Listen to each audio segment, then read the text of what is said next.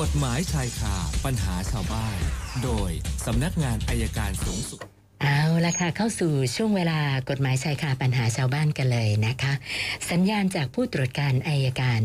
สำนักงานอายการสูงสุด อาจารย์ปอระเมศวร์อินทรชุมนุมมาแล้วค่ะ สวัสดีค่ะอาจารย์ สวัสดีครับคุณสนันท์ครับ เชิญค่ะเอ่อช่วงนี้ก็มีข่าวข่าวว่า คนที่เรียกรถพยาบาลไปรับเพราะเป็นโควิดแล้วรถไปรับไม่ทันหรือไปรับแล้วก็ออกจากโรงพยาบาลแล้วก็เสียชีวิตก็ดีอะไรก็ดี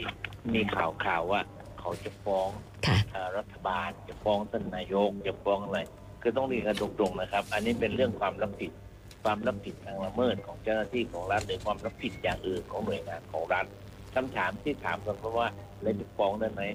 ฟันธงเลยตอบกันตรงๆจะไปฟ้องท่านนายกเราฟ้องไม่ได้แน่นอน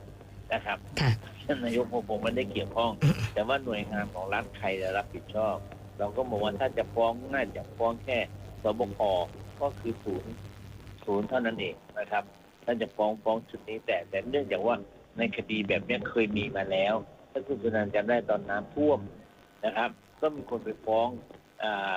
กระทรวงทบวงกรมเยอะแยะรวมทั้งศูนย์ป้องกันไฟน้ำท่วมด้วย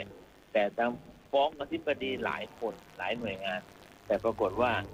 ศาลศาลปกครองสูงสุดและศาลปกครองชั้นต้น ก็ยกฟ้องค่ะเหตุเหตุที่ยกฟ้องเนื่องจากว่าอาตอนนั้นรัฐบาลมีมาตรการกำหนดการช่วยเหลืออยู่แล้วนะครับคือขั้นต่ำบ้านละห้าพันบาท ค่ะ ถึงคนที่ไปฟ้องเนี่ยก็ไปฟ้องมากกว่าห้าพันบาท ก็กำหนดไว้ที่สูงสุดละสองหมื่นบาท ถ้าจะได้เกินห้าพันบาทต้องแสดงความเสียหาย ให้เห็นชัดเจน ลักษณะคล้ายๆกัน เป็นความรับผิดอย่างอื่นนะครับ ความเสียหายอย่างอื่น ที่หน่วยงานของรัฐในเรื่องของการบริหารจัดการ ทีนี้วันนี้ผมไม่รู้ก็ฟ้องอะไรอย่างแต่มันเล่าสู่กันฟังว่า ก็เคยมีคนฟ้อง แต่ว่าศาลปกครองชั้นต้นเนี่ยยกฟ้องหมด ตอนนี้อยู่ในระหว่างศาลปกครองสูงสุดจะพิจารณาก็ยังไม่เห็นว่าจะออกมาในแนวไหนนะครับ ก็ให้รู้เอาไว้ทีนี้ทีนี้แต่มันจะต่างกันนิดนึงกรณีของน้ำท่วมเนี่ยรัฐบาลตอนนั้นกำหนดไว้ว่าจะเยียวยา ให้คนที่ได้รับความเสียหายจากการที่น้ำท่วมเที่ยวนั้นเนี่ยเอ่อจะเป็นเพราะใครกักน้ำหรืออะไรไม่รู้อะแต่ให้ห้าพันค่ะถ้ามากกว่านั้นก็ไม่เกินสองหมื่นแต่อันนี้ของโควิดเนี่ยผมยังหาไม่เจอว่าเอ่อรัฐบาลกำหนดความช่วยเหลือว่าถ้ารถพยาบาลไปรับไม่ทันหรือคนตายจากโควิด เนี่ยจะให้เท่าไหร่ มันยังไม่ได้พูดกันนะครับ ก็ก็ต้องคอยติดตามดูกันต่อไปว่าจะฟ้องได้ไหมแต่ว่ามุมหนึ่งนะถ้าฟ้องปุ๊บนะถ้าฟ้องดึงสักลายแล้วศาล ปกครองรับไว้นะครับ ค่ะ คงจะมาอีกหลายยุ่งหลายยุ่งแน่ๆนะคะ ก็เป็นข้อคิดไว้ก่อนครับ ก็เล่าสู่กันฟังกันยังไม่มีข้อสรุปครับค่ะท่านมีคำถามไหมครับ เริ่มจากคุณพีรวัตรอันนี้ก็ต่อเนื่องจากเรื่องโควิดเหมือนกันนะคะ อาจารย์คะคุณพีรวัตรเขาบอกว่าที่ผ่านมาเนี่ย รัฐบาลได้ไปกู้เงินนะหลายรอบมากจำนวนมหาศาลมา ช่วยเหลือเยียวยาประชาชน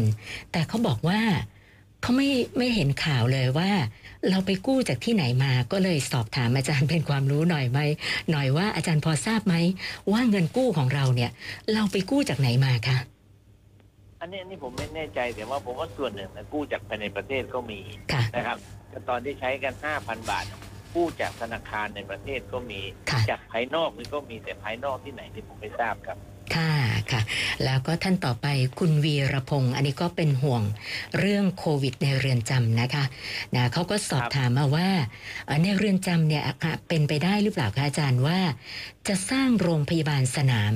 แล้วก็ดูแลผู้ป่วยในเรือนจำกันเองเลยอะค่ะ ก็คงสร้างแน่นอนนะครับเขาบางบางแห่งก็ทำแล้ว แต่โรงพยาบาลสนามเขาไม่ได้ใหญ่โตขนาดเขาอาจจะใช้ห้องขังรวมๆแล้วก็นอนว่างหน่อย ซึ่งเดิมเคยนอนกันสักสองร้อยอาจจะเหลือนอนสักห้าสิบคนอะไรเงี้ยนะครับค่ะ เขาก็คงทำในรูปแบบนั้นตามที่เป็นข่าวทีนี้วิธีอันอย่างอย่างหนึ่งเนี่ยมันก่อนมีคนยื่นประกันตัวแล้วปรากฏว่าติดโควิดเนี่ยรู้สึกว่าศาลจะไม่ให้ออกมา ค่ะ โอเค มันจะแพร่เชื้อ มันก็เลยมองอีกมุมหนึ่ง สมมติถ้าผู้ต้องหาที่ขอประกันตัว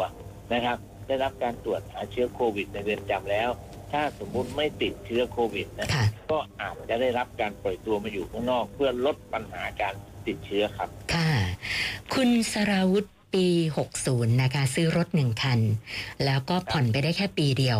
ปรากฏว่าไม่ไหว ก็คุยกับญาติ ญาติก็เลยรับอะจะผ่อนต่อนะคะ แล้วก็เอารถไปนะคะ โดยที่ไม่ได้ทำสัญญิงสัญญาอะไรกันทั้งสิ้นนะคะ ปรากฏว่าญาติผ่อนได้หนึ่งปี ผ่อนไม่ไหวอีกเหมือนกัน แต่ตอนนี้ปัญหาก็คือว่า ญาติเนี่ยหายไปไหนก็ไม่รู้ติดต่อไม่ได้ แล้วไฟแนนซ์ก็มาทวงถามกับคุณสราวุธ ก็เลยสอบถามมาว่า ตอนนี้รถไม่ได้อยู่กับเขาแล้ว เขาจะต้องทำยังไงบ้างคะอาจารย์ โอ้โหต้องรับผิดชอบอย่างหนักเลยครับ เพราะว่าค่ะหนึ่งสัญญาเราก็ไม่มีนะครับ แล้วรถก็ไม่อยู่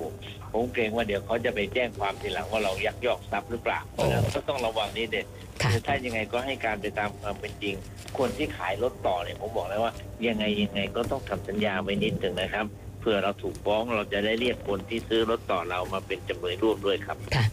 คุณสุมินตราสอบถามเรื่องที่ดินนะคะ คือเธอบอกว่ามีพี่น้องกันสามคน แล้วก็เหลือแต่คุณแม่นะคะอ่าที่ที่ดินเนี่ยเป็นชื่อของคุณแม่อยู่ที่ต่างจังหวัด ปรากฏว่าพี่สาวคนโตไปปลูกบ้านบนที่ดินแปลงนี้ นะโดยที่คุณแม่ก็ยังไม่ได้โอนให้เป็นชื่อใครนะคะ แล้วการปลูกบ้านเนี่ยพี่สาวก็ไม่ได้บอกน้องอีกสองคน คือน้องทำงานอยู่กรุงเทพนะตอนนี้บ้านสร้างเกือบเสร็จ ก็เลยสงสัยว่า สมมติถ้าเกิดคุณแม่เสียชีวิต พี่สาวจะมีสิทธิ์ในบ้านหลังนี้ แล้วก็ที่ดินด้วยเลยหรือเปล่าคะอาจารย์ ไอ้บ้านนะมีแต่ที่ดินนะไม่มีสิทธิ์แน่ครับ เพราะว่าที่ดินเป็นชื่อของคุณแม่ค่ะนะครับทีนี้ว่าถ้าเกิดถ้าเกิด คุณแม่เสียไปปัญหาที่จะเกิดขึ้นก็คือว่าตรงไหนเป็นที่ของใครนะครับ ก็มันมีสองสามวิธี ว่าถ้าจัดสรรแบ่งกันได้ตรงนั้นตรงนี้ตรงนี้แบ่งกันได้ก็จบ แต่ถ้าแบ่งกันไม่ได้ก็ต้องตีราคา และพี่สาวก็ต้องซื้อคืนเงินให้เราครับค่ะ ส่วนคุณนัตยานะคะ สอบถามเรื่องคุณพ่อคุณแม่แยกกันอยู่มาอ่า ประมาณ 5 ปี ล่าสุดก็หย่ากันเรียบร้อยแล้ว คุณนัตยาบอกเธออยู่กับแม่ ส่วนพ่อมีครอบครัวใหม่ แล้วก็ไม่ได้จดทะเบียนสมรสนะคะช่วงต้นเดือนมีนาคมที่ผ่านมาพ่อเสียชีวิต มีจดหมายจากธนาคารมาให้ไปชำระหนี้แล้วก็จะให้คุณนัตยาเนี่ยเซ็นยินยอมรับสภาพหนี้ด้วย ทีนี้เธอบอกว่า พ่อมีทรัพย์สินก็คือบ้านกับที่ดิน แต่ยังไม่ได้ทำพินัยกรรมยกให้ใครทีนี้มาให้เธอเซ็นรับสภาพหนี้เนี่ย ควรไหมคะทำยังไงดีคะอาจารย์ คือต้องดูนั้นว่าหนี่นั้นเกิดเมื่อไหร่ เกิด